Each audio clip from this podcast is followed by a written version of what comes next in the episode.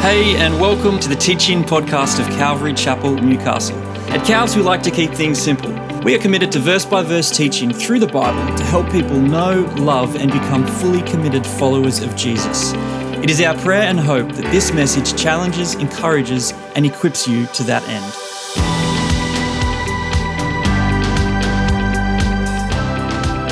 Thousands of years ago, during the Bronze Age, there was an ancient people group who found themselves in a precarious situation. Their leader was dead.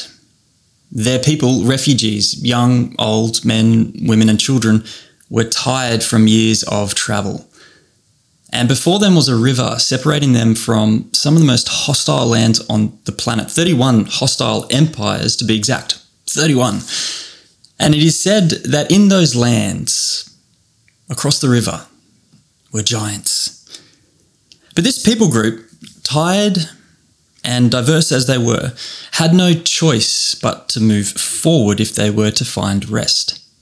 So, against all odds, they came together, forged an army, and overcame all 31 kings to carve out one of history's great ancient empires.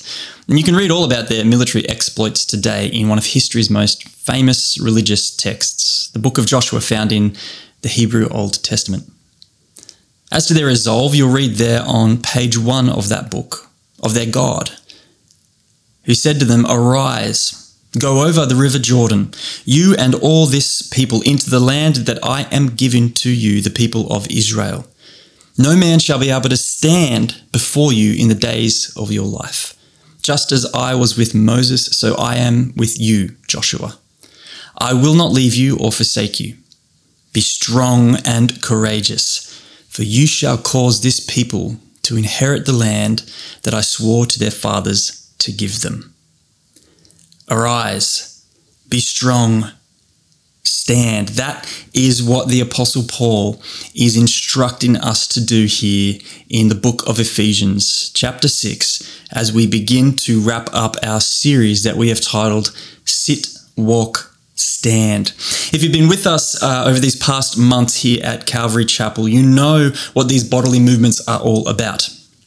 Ephesians 1 to 3, we sit in the truths, the spiritual blessings of our redemption in Christ. The sit is all about our identity. It's about who we are as God's people, the church, the called out ones, or the ecclesia. Ephesians 4, 6 uh, through Ephesians 4 through to 6, 9 is all about our walk, is how we walk out those truths of our redemption in Christ in all areas of life, you know, children, parents, husbands, wives, slaves, masters. The walk is all about our conduct or what we are to do in light of the fact that we are the church. And now here in Ephesians 6:10 through to the end of the chapter in verse 24, we see what we are called to do in the final, namely stand fast as God's people. The standing is all about our resolve, or where we are sitting and walking, and where that's all going to take us as God's people. Who we are to stand for, who we are to withstand or stand against, namely the forces of darkness. So, three bodily movements sit, walk, stand three facets of the Christian life identity, conduct, resolve. Three tenses the, the who, the what, and the where. And what a journey it's been over these last couple of months, hasn't it, here in the book of Ephesians? I have just loved this study, and I think it's been really timely for us as a local church here in Newcastle as well, given everything that we've been going through. Uh, but, you know, speaking personally for me, it's been really interesting. I mean, we didn't plan this when it came time to, you know, doing the roster or anything, but it just so happens that I've had the personal privilege to introduce each one of these new bodily movements of sitting and walking, and now today standing, as we're going to begin to look at that in Ephesians 6 10. And I'll go through to the end of uh, verse 18 here, and Mick will wrap it up next week. So if you have Ephesians 6 before you in a Bible or an app, get there now. And as you do, I just want to outline, I guess, the, the overview for today. I've, I've titled this talk Onward Christian Soldier. Some of you may be familiar with the 19th century English hymn with that title. If you're not, you certainly will be by the end of today's message. Uh, and on the screen, you're going to see four points by way of outline. Number one, we stand as soldiers of God. Number two, we stand in the strength of the Lord. Number three, we stand against the schemes of the devil. And fourth, we stand in the whole armor of God. So let's get on with it. Hey, we first stand as soldiers of God. Paul begins here in verse 10 Finally, be strong in the Lord and in the strength of his might. Just as the word therefore in Ephesians 4:1 marked a transition from sit in to walk in, so this word finally in Ephesians 6:10 makes a transition from walking to standing. Paul is here finishing his letter. This is like an awesome conclusion to a great essay. He's tying off all of the doctrinal points and points of practical application together. And in a sense, he's really continuing this call for you and I to walk out. But the distinctive here is that the struggle or the walk that we're, we are to walk out, it's not between people, you know, our relationships with each other in the church or at home with family or at work with slaves and masters, as Dave spoke to us about last week. The instruction here is about a struggle between believers and spiritual forces. And it is against spiritual forces that Paul says we are to stand. But why this instruction to be strong here? Well, think back to Joshua. You know, you don't give an exhortation like be strong and courageous unless there were real threats, you know, real hostile enemies, real giants in the land before you. Sons and daughters of Israel, be strong and courageous for the goal set before you. You were once held in bondage in Egypt, in chains and shackles, but you have been set free by the Lord. You have been redeemed by the Lord. You've been called out to walk in covenant and in community by the Lord, not without purpose, but with a promise that this land before you is a land that I have for you, declares the Lord. So be strong and courageous. Church of Jesus Christ today, you have been set free from bondage. You have been called out of darkness into the light. You have been redeemed for the purposes of God to walk in covenant and in community with a promise that He will enable you to stand and withstand to the very end. So be strong. You need to be because there are enemies, there are hostile forces on the terrain in which we live and move and have our being as God's people in this dispensation of the church, as aliens and strangers, as ambassadors for Christ in a foreign land. This well known passage here in Ephesians 6, it, it, characterizes the Christian life as one of soldiering. This tells us immediately that life is not a sandbox. Whether you like it or not, we are at war. And look, I, I understand that some people might find that disconcerting. You know, battle imagery, it's not everyone's cup of tea, and, and especially not today when we have such knowledge of the abuses uh, of the church as it relates to religious wars in human history. So I do get that, and I am sensitive to that myself. Perhaps that's why, in God's wisdom, we have other images in the New Testament for Christians that characterize the Christian life, like, you know, builders and farmers and athletes. But in as much as building and farming and, and athleticism are all uh, descriptions or images of the Christian life. So too is soldiering. And Paul knew this all too well. Remember, he was in prison, likely guarded by Roman soldiers who perhaps inspired the imagery here in Ephesians 6. Uh, that, as well as the fact that there are many Old Testament references to the armor that we're going to explore today. The church is locked in battle. We are called to be soldiers because we are in enemy territory. And we are to move by faith in the promises of God. We are to stand against enemies, against giants, and we are to incline our ear to the voice of our commander and chief. Did you know that Jesus in the New Testament is the name for Joshua? Yeshua. He knows the battle plans, the insights into the schemes of the enemy, and he instructs us accordingly to stand firm and at times to take the fight to the enemy with weapons that are not of flesh but with weapons that have divine power to destroy strongholds. But again, why? I mean, hasn't Paul been telling us all along that Jesus has the victory? Yeah, we saw that very clearly. Ephesians 1 the victory is secured, it is guaranteed. But David was anointed king of Israel by Samuel, and it wasn't until years later that he ascended the throne in Jerusalem. Jesus Christ has broken the power of evil and delivered us from the bondage of death in the first century, but it has been and may yet be years until he ascends that throne in Jerusalem. So the provision is complete but the providence is yet to be fully realized or consummated in history. Think of it like this it's, it's like the arrival of the Allied forces to the aid of Britain in World War II. In that moment of that arrival, the tide turned against the axis of evil. And yet there was very real, very bloody, very intense, very brutal fighting to the finish for those soldiers. So, victorious in Christ as we are, God's kingdom purposes are not yet complete, and that is why we are called to arise, church, and to stand firm. You know, today we talk about people falling from grace, and sadly, this past decade, we've seen that time and again as people in positions of influence and leadership within the church have fallen. Well, this passage here is all about how the Lord equips us to remain upright. It's not a passage about fighting for our salvation. Remember, Ephesians was written to saints in Asia Minor, believers who sit, who walk, and now who stand as soldiers of God.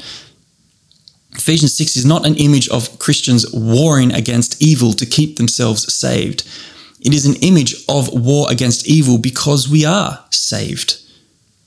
That's why there is opposition here, because we are saints. We are faithful in Christ. And if the world hates you, saint, know that it hated me before you, says Jesus in John 15.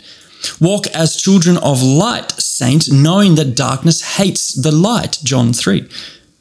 It is precisely because of where we sit in Christ and how we walk in the way of Christ that Paul now exhorts us to stand firm in Christ because our identity and our conduct as God's people will draw opposition from the forces of darkness who will oppose us, who will accuse us, and who will condemn those of us who march under the colors of Christ our King. So onward, Christian soldiers, march as to war with the cross of Jesus going on before. Christ, the royal master, leads against the foe, forward in a battle. See his banners go. We stand as soldiers of God. Second, we stand in the strength of the Lord. Verse 10 again, finally, be strong in the strength of the Lord, in the strength of his might. This instruction here uh, to be strong, it, it's it's passive. This is not us flexing our own muscle in the mirror of our own egos. We don't do this. You know, the church is a people who are strengthened by another, who lean upon another, who stand to withstand opposition in the strength of another, Jesus Christ our Lord. So, here in this conclusion, Paul is effectively taking us back to where we began in chapter 1 with that call to understand the resurrection of of Jesus himself, that resurrection power of God that is available to us. We have the same power that removed the stone of Christ himself. That is what strengthens us. That is what empowers us as God's people. It's yours. You are strengthened, so be strong. I mean, that's really been the sub theme of this whole book, hasn't it? Paul has been effectively saying here in Ephesians time and again, this is who you are, church. So be who you are. You are strong in the Lord. So be strong in the Lord. Now, just prefatory point here, I think it's really important what this does for us in terms of our theology of spiritual warfare broadly, and I mean very broadly, we tend to see two opposite and extreme reactions within the global church when it comes to spiritual warfare. On the one hand, uh, there are those who feel it is their role to you know go demon hunting uh, and slaying spirits in the name of Jesus and looking behind every rock or tree for somebody to slay. On the other hand, usually in reaction to that, are those who sit passively and say, Jesus has won. This whole idea of spiritual warfare is a bit crazy. I don't want to be part of it. Doesn't seem right to me. So let us agree in principle about spiritual forces, but uh, mm, you can keep your practice to yourself. well, I think both are inherently misguided because I think both reflect something of a biblical ignorance and a settledness in the strength of men, not the God man, Jesus Christ. Again, this is the climactic conclusion to a very dramatic letter here. Paul is preaching the high point of his exhortation to the Ephesians. And he's saying, Be strong in the Lord because the battle is raging. And if we are to be found faithful and of any use to God in his kingdom, we need the strength of our commander in chief. But here's the thing with that. Remember the stories of uh, World War II and, and the propaganda luring young boys with the promise of a great adventure with the opportunity to become heroes for king and country, to answer the call and fight for the homeland, for their families, for their loved ones. And one by one, our boys enlisted with the excitement at the prospect of beating down an enemy with their mates and their brothers in arms, fighting in foxholes, and all the red blooded hoorah that goes along with that. But the reality we know was that for a great many of those boys, our boys, no sooner had they arrived than they witnessed their mates being blown to pieces. And they themselves found themselves face down in the mud, screaming for mum and dad and the quiet of home they'd left behind. Please don't mishear me, there is victory in warfare that is to be celebrated. But the fight itself is never pretty. It's dirty. It's bloody. It's brutal. It doesn't feel good. Heroism comes with great sacrifice, with great cost. And that's where we are today, by the way, as a church, carrying our cross. Present your bodies as living sacrifices, says Paul to Rome. But here's the thing sacrifices don't live. We are walking dead people. The reality of spiritual warfare ought to be sobering. It ought to humble us. It ought to cause us to flee and to shelter in the strength of our Lord, not to be brazen and bold and flip a stone and turn a tree and find a demon and think we can slay it. I mean, even Michael the archangel, you know, concerning the death of Moses, didn't want to war with Satan over the body. who do we think we are? Do not be afraid or discouraged because the battle belongs to the Lord. And all God's people said, Amen. Fear not, for I am with you. I will help you. I will uphold you, says the Lord. And all God's people said, Amen. Do not repay evil for evil, for vengeance is mine, says the Lord. And all God's people said, Are you serious? Like, are you sure? Now you'll repay in a little bit. Did you remember? Did you forget, Lord God? Or do you want me to take care of that one for you? The Lord will fight for you. You have only to be silent, and all God's people inevitably said something. You see, this is the double edged sword when it comes to spiritual warfare. To be strong in the Lord is to renounce your own strength, that natural tendency that pulls you in the direction of wanting to do things in our own strength as though the providence of God were a cute theory to talk about around a coffee table and not the reality in which we live and move and have our being. So, as the church, we can declare and we should declare yes and amen to the promises of God, to the victories of God in Christ Jesus. But that declaration entails putting to death the tendency of our old nature to flex its muscle in an attempt to do in the flesh what Jesus has already done on the cross. There is no victory without the strength of the Lord. There is no power to stand and withstand apart from the strength of the Lord. So, friend, if you're struggling now, let me ask you whose strength are you struggling in? Do you know what it is to be strong in the Lord? To fight as his soldier, when you find yourself in that place, in that space, that smell, that memory, that trigger, what is your weapon? How will you wield it? When that person talks to you and sets you off in a certain way, will you recognize the warfare that you're engaged in? That is what this chapter here is all about. And just as the Lord charged the people of Israel to be strong and courageous because of their, you know, chariots, their horses, their swords, no. Be strong and courageous because the Lord your God is with you wherever you go, just as they were charged to be strong and courageous because of the presence of the Lord. So you and I, the church, have a Yeshua, and we too are to be strong in the Lord, in the strength of his might, because that is where we are in Christ. And it takes faith to be here, to believe that Christ can hold us up, especially when we're deep in enemy territory, all alone, fighting the fight where it is fierce. It takes faith to stand. And you know, we're not downloaded with some amazing degree of faith in the Lord at the moment we become Christians. This is something that we grow in. The Christian life is organic, it's characterized as a new birth, and people who are born tend to grow to maturity. In uh, Bible study, we've been going through the Bible and, and we've just finished the patriarchs. And, you know, Abraham there, he, he was not perfect by any means. But he wasn't the same person in Genesis 25 when the Lord closed his eyes in death, as he was in Genesis 12 when the Lord, the Lord called him out from Haran.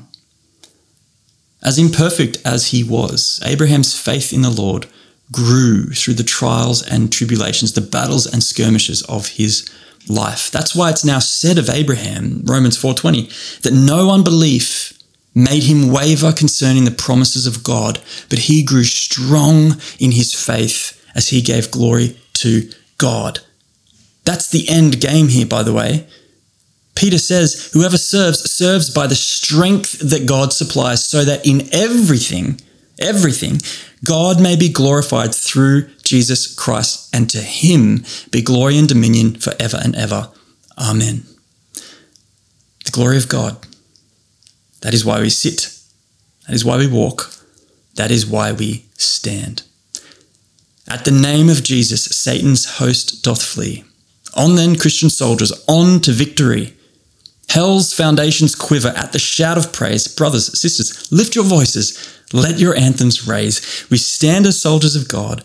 We stand in the strength of the Lord. Third, thirdly, we stand against the schemes of the devil. Clearly, if we are soldiers, you know, if we're in this desperate need of the Lord's strength, it's because we have an enemy, giants in the land before us. So we read verse 11 Put on the whole armour of God, that you may be able to stand against the schemes of the devil. For we do not wrestle against flesh and blood, but against the rulers, against the authorities, against the cosmic powers over this present darkness, against the spiritual forces of evil in the heavenly places. Therefore, take up the whole armour of God, that you may be able to withstand in the evil day, having done all to stand firm. Here's the point we do not fight in the flesh because it's not the flesh that we fight.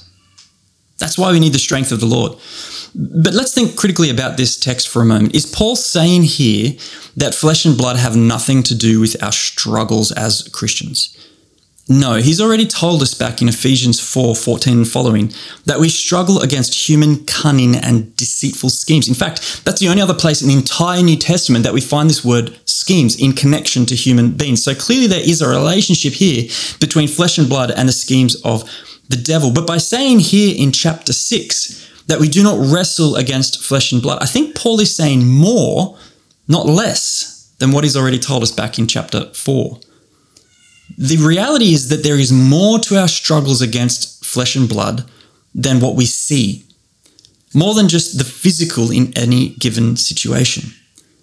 And we know this, first of all, because of our own testimony as saints, as the called out ones, the church, don't we? I mean, Ephesians chapter 2, there is a prince of the power of the air, a spirit of this age at work in the passions of the flesh, in which we once walked. The deceitful schemes of the devil are manifest in and through the flesh. That is what our testimony bears witness to. But Paul's emphasis here uh, on the spiritual forces in chapter 6, rather than on the material circumstances, I think it helps us to see, like a strategic wartime advantage, that at every moment of flesh and blood realities, there are larger cosmic spiritual realities at play. There are schemes of the devil, verse 11 in the rulers, the authorities, the cosmic powers over this present darkness, the spiritual forces of evil. Verse 12. But what does that look like? Well, we know from John 8 44 that the devil was a murderer from the beginning and does not stand in the truth because there is no truth in him. When he lies, he speaks out of his own character, for he is a liar and the father of lies. So Satan is a liar. And we know from 2 Corinthians 11 14 that he disguises himself as an angel of light. So the devil is a liar and he deceives with his lies. What this tells us is that the devil can have real power and influence in human affairs, power that can influence even God's people to believe things that aren't true. The Apostle Paul himself said that when he came into Macedonia, his body had no rest because he was afflicted at every turn, fighting without and fear within. 2 Corinthians 7 5. If you want a really interesting insight into this spiritual reality or the spiritual domain behind the veneer of physicality, then have a read of Daniel chapter 10. Daniel prays, and then three weeks later, an angel appears to say, I heard your prayer 21 days ago, but I was engaged in war with the prince of Persia. It's fascinating. Yes, greater is he that is in us than he that is in the world, 1 John 4. But John gives that instruction within the context of calling God's people to be discerning. So do not sit on the couch, church, as it concerns spiritual warfare, and certainly do not go turning over rocks and looking behind trees to find a demon to slay. 1 Peter 5 8. Be watchful, for our adversary, the devil, prowls around like a roaring lion seeking someone to devour. So the schemes of the devil are lies and deception. And it looks like what happened in the beginning with Adam and Eve. Every sin of my own or every sin that I've reflected on in the lives of other people, they really can come back to what we see in Genesis 3 1 to 8. A questioning of God's word. Did God really say? A questioning of who we are. You know, you will not surely die. A questioning of the creation we find ourselves in. The fruit was pleasing to the eye. A question of the nature of our Creator Himself. For God knows that when you eat, you will become like Him. And now, east of Eden today in the 21st century, I think one of Satan's greatest schemes is discouragement. That can present in many different ways for us, you know, anxiety, worry, depression, anger, shame. For me personally, oftentimes it's the confusion between conviction and condemnation. In fact, everything that we've been urged to walk in from Ephesians chapter 4 1 and following is designed to prevent the devil's success in getting a foothold in the Christian life. That suggests, therefore, that he can. So we must resist, yet not I, but through Christ in me, in his strength. So if you want to name it and claim it theology, okay, I'm going to get in trouble here. If you want to name it and claim its theology, here it is. Name Christ and claim Christ, for he has named you and claimed you. And as you do that, as you do that against the forces of darkness, rejoice in him always. And let's just say it again rejoice. Let your reasonableness be known to everyone that the Lord is at hand. Do not be anxious about anything, but in everything by prayer and supplication with thanksgiving, let your requests be made known to God. And the peace which surpasses all understanding of our Lord will guard your heart and your minds in Christ Jesus. Christ Jesus who, oh by the way, Colossians 2:15 has disarmed the rulers and the authorities and put them to open shame, triumphing over them in himself. So stand your ground, Christian soldier. You can, for it is the very ground already claimed by God's anointed King Jesus. Joshua led the people of Israel across the Jordan in faith for what was purchased for them by God with a promise. Jesus, our Yeshua, has called us across the Jordan in faith for what he has purchased with the promise of his resurrection that holds out hope in the newness of a dawn beyond the empty tomb for each one of us. Even when we die, we win because he is bringing us into our inheritance across that proverbial Jordan, and no power of hell, death, or the grave can stand against it. So, like a mighty army, moves the church of God. Brothers, sisters, we are treading where the saints of old have trod. We are not divided. All one body, we, one in faith, one in spirit, one eternally. We stand as soldiers of God. We stand in the strength of the Lord. We stand against the schemes of the devil. Fourthly, finally, we stand in the whole armor of God. Here in verses uh, 14 through 18, Paul mentions six pieces of physical armor, and each one corresponds to certain spiritual realities, realities which, if you uh, survey the rest of uh, Ephesians as a whole, are mentioned in detail. Essentially, again, this is a great conclusion to an essay. He's tying off so many of the rich truths he's already presented for us in the body of the letter. And now he says here that we are to stand in these pieces of armor, these spiritual realities as soldiers in the army of God. Six pieces a belt of truth, a breastplate of righteousness, shoes on our feet in readiness to preach the gospel of peace, a shield of faith, a helmet of salvation, the sword of the Spirit, which is the word of God. Now, before we get into those, I just want you to notice something briefly in verse 11 and verse 13 as it relates to all six pieces of armor.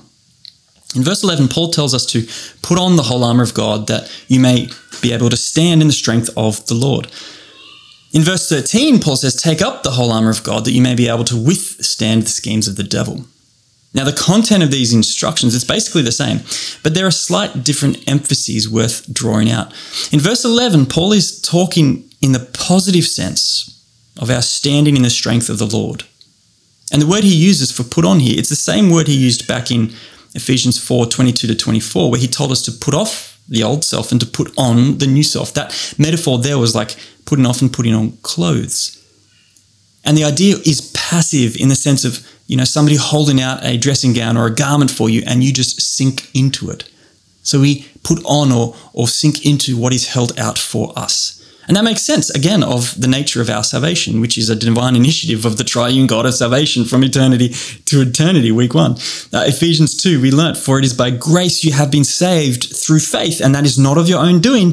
It is the gift of God, not a result of works, so that no one may boast. So the instruction here to put on the whole armor of God, like we put on the new self, it seems to be a statement of identity for Christians. Be who you are, strong in the Lord, which means wear the whole armor of God. That's how you're made strong in the Lord, by the way. Then in verse 13, Paul is talking in the negative sense of our standing against the devil.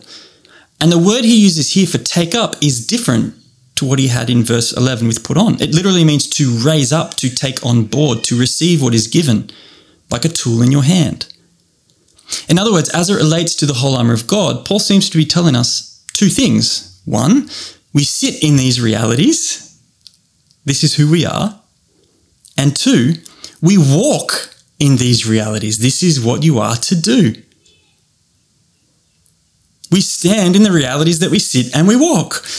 Not some of them, all of them. All of these pieces of armor, all six work together. I mean, armor protects, right? That's what it that's what it does. If you have a chink or a gap in your armor, you're left exposed and the enemy will exploit that weakness. Make no mistake about it. It's no good to have a breastplate when you can have a death blow uh, to your head with an axe. so now as we finish this off, what I want you to do with me is reflect on each one of these pieces of armor through our identity and through our conduct as God's people realities that we sit in and realities that we walk in. First, fasten the belt of truth, verse 14a. If lies and deception are the schemes of the devil, then what do you think we should combat those with? The truth. Christian, you are in Christ. Christ is the truth, therefore you are in the truth. So fasten that belt of truth around your waist. It's the clothing that holds all of your tools together, you know? You can predicate truth of every piece of this armor. True righteousness, true peace, true faith, true salvation, true word. And the enemy cannot withstand the truth any more than darkness can withstand the rising sun. And guess what? Uh, 2 Corinthians 4 6. God who said, Let the light shine out of darkness, has shone in our hearts to give the light of the knowledge of the glory of God in the face of Jesus Christ. That is how we stand in this present evil age. God opens our eyes to see the glory of God in Christ Jesus. And we've seen this all of the way through the book of Ephesians, by the way. I mean, check this out. This blew my mind when I was in the study. We sit in the light, Ephesians 1:18, 3 9. We walk in the light, Ephesians 5 8 through 14. And now we are called to stand in the light in as much as we are called to withstand this present darkness. Ephesians 6 12. We are a people of the truth. So may we worship in spirit and truth. Use truth like a weapon to cut and kill and pierce the lies of the enemies. Oh, be utterly dependable in everything you do. Be utterly reliable. Let your yes be yes and your no be no. Second, put on the breastplate of righteousness. Verse 14b. We, the church, are a people who are made right by the precious blood of the Lamb. Own it. Did you know that Christians are not called sinners anywhere in the New Testament? Oh, we sin, but we sin as saints sinners is a, a state, statement of identity, and Paul never uses it. He calls us saints, and we do sin, but he, he pulls that out for us in instruction to say this action is in conflict with your nature, saint. You have the power to say no. You are one of Christ. You are in Christ. That is your nature. That is your new birth. These are your new clothes. This is the armor in which you wear. So own it and stand strong in it. And when the enemy comes, you wear it like a breastplate and you act rightly. Romans 6:13. Do not present your members to sin as instruments for unrighteousness, but present yourselves to God as those who have been brought from death to life, and your members to God as instruments for righteousness. Third, shod your feet, having put on the readiness given by the gospel of peace. Verse 15. The church are recipients of the good news of the gospel. We of all people know how beautiful upon the mountains are the feet of him who brings good news, who publishes peace, who brings good news of happiness, who publishes salvation, who says to Zion, Your God reigns. We know this, church. So go therefore and preach the gospel to every nation, baptizing them in the name of the Father and the Son and the Holy Spirit, and know that our Lord Jesus is with us even to the end of the age. Listen, you know, Ephesians, it has been a mind blowing book.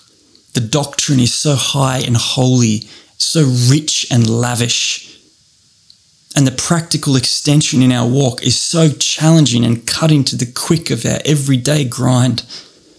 But more than just the predestination, more than just the election, just more than just, you know, the redemption, the forgiveness of sins, the adoption as a son or a daughter of God into the household of God, you and I are commissioned to represent Jesus, to bear his name, the very image of who he is, to fly the colors of Christ in the foreign lands we find ourselves in, whether that's at home or in the places and spaces of our inhabitation or workplaces.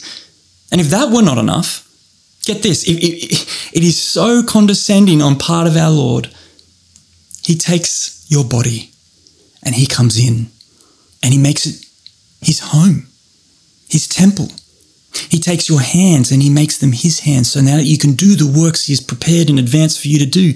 He takes your feet and makes them his feet so that you move into places that he wants you to be by his providence. Your eyes become open to the realities of his kingdom purposes in the world around you. He takes your heart from a heart of stone to a heart of flesh and it begins to beat for the things of God in every attitude, in every thought, in every behavior, in every word that comes out of your mouth in every moment of every day. And we go into this world as ambassadors for Christ, like loosed slaves of Egypt through a land filled with giants. Like a little shepherd boy named David before a Philistine giant, like fluffy little lambs to, to, to, dens of lions. And we go out bold and absurd as it may seem to some, with the claim that we have the victory, even if we die. It pleases God to mock the wisdom of the world through fluffy little lambs and foolish people. That is the gospel. It, it trounces all the power of hell, demonstrating the manifold wisdom of God in that there is strength in weakness, salvation and good news in a common criminal crucified on a cross. In death, there is life. And in the paradox of the blood of the cross and the wrath and the vengeance of God, there is peace and atonement and restoration with the empty tomb. This is good news, friends. This is the gospel of Jesus Christ, and I am not ashamed of it, despite the laughter I get in my life, and neither should you. So put on your shoes and let's do this together. Fourth, take up the shield to extinguish all the flaming arrows of the evil one. Verse 16. We are a people of faith.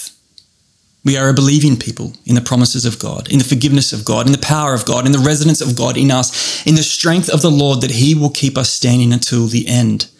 Therefore, take up your faith, church, like a shield and fend off any lies to the contrary. You know, this idea of flaming arrows in Roman uh, times, the enemies shot flaming arrows, and it was more not because they could necessarily pierce the Romans, but it was more a psychological thing. And so you may have flaming arrows that come to you in your thought life that you just didn't know where they came from. Again, that, that's that smell, that memory, that trigger for an addiction, a stronghold in our lives. Are you going to hold up your shield of faith and deflect it? And again, for the Romans, they didn't just stand there individually in isolation and hold up their shields. They got together, lock in shoulder, and held their shields up and created like a, a, sh- a shell around the whole troop. That's why we must never give up meeting with one another, friends. Because it is hard to fight in our own strength, and the Lord, in His providence, has given us a body of believers to walk through life with along the narrow way. You remember that conversation between Frodo and Gandalf in The Fellowship of the Ring? Tolkien was just a genius with his his words. He, Frodo says to Gandalf, I wish it need not have happened in my time. And Gandalf says, So do I. And so do all who live to see such times. But that is not for them to decide. All we have to decide is what to do with the time that is given us. Church, that decision for you and I in the moments that we don't necessarily choose in life, that decision is one of faith. The schemes of the devil will likely attack you when you're doing great, by the way. Has a tendency to do that when you think that everything is okay. The highs and the lows, we must be ready with our shield of faith to not let the flaming arrows of the enemy dig in like a foothold in our lives with an opportunity of secrecy and corruption in the flesh and addiction and a falling of us as soldiers in the army of God. Believe the Lord when he says, Vengeance is mine. And do not go to beg angry, lest that arrow burns you from the inside. Fifth, Take the helmet of salvation, verse 17a. We are a redeemed people. By the grace of God through faith, we are saved. Therefore, take up your helmet of salvation be strong and courageous and declare to the enemy, not today, not today, Satan. Today, this day, I choose whom I will serve. And as for me and my house, we will serve the Lord. No power of hell, no scheme of man, no giant Philistine from a clan will ever pluck me from his hand, because in all these things we are more than conquerors through him who loved us. And that is why we declare that line of neither death nor life, nor angels, nor rulers, nor things present, nor things to come, nor powers nor heights, nor depths, nor anything in all creation will be able to separate us from the love of God in Christ Jesus our Lord. Amen. Sixth and finally, take up the sword of the Spirit, which is the word of God, verse 17b. Here we find the one offensive weapon in the arsenal of God, and it is his word. In the desert, Jesus was tempted by the devil who promised him the world. And every time he came at the devil with, It is written, it is written, it is written. Are you better than your Lord in spiritual warfare? Do you know how to wield the word? The word which cannot be broken, which is everlasting. Do you know what it is to wield the word? Do you know what is written? Have you learnt it? Or is it in your sheath? Do you love it? Or is it a burden? If we understood that the sword is a weapon, friends, it would not have any home in our sheath. It would be something in our hands at every moment of every day. For though we walk in the flesh, we are not waging war according to the flesh. The weapons of our warfare are not of the flesh, but have divine power to destroy strongholds. We destroy arguments of every lofty opinion raised against the knowledge of God and take captive every thought to the obedience of Christ. And that begins with our own thought life.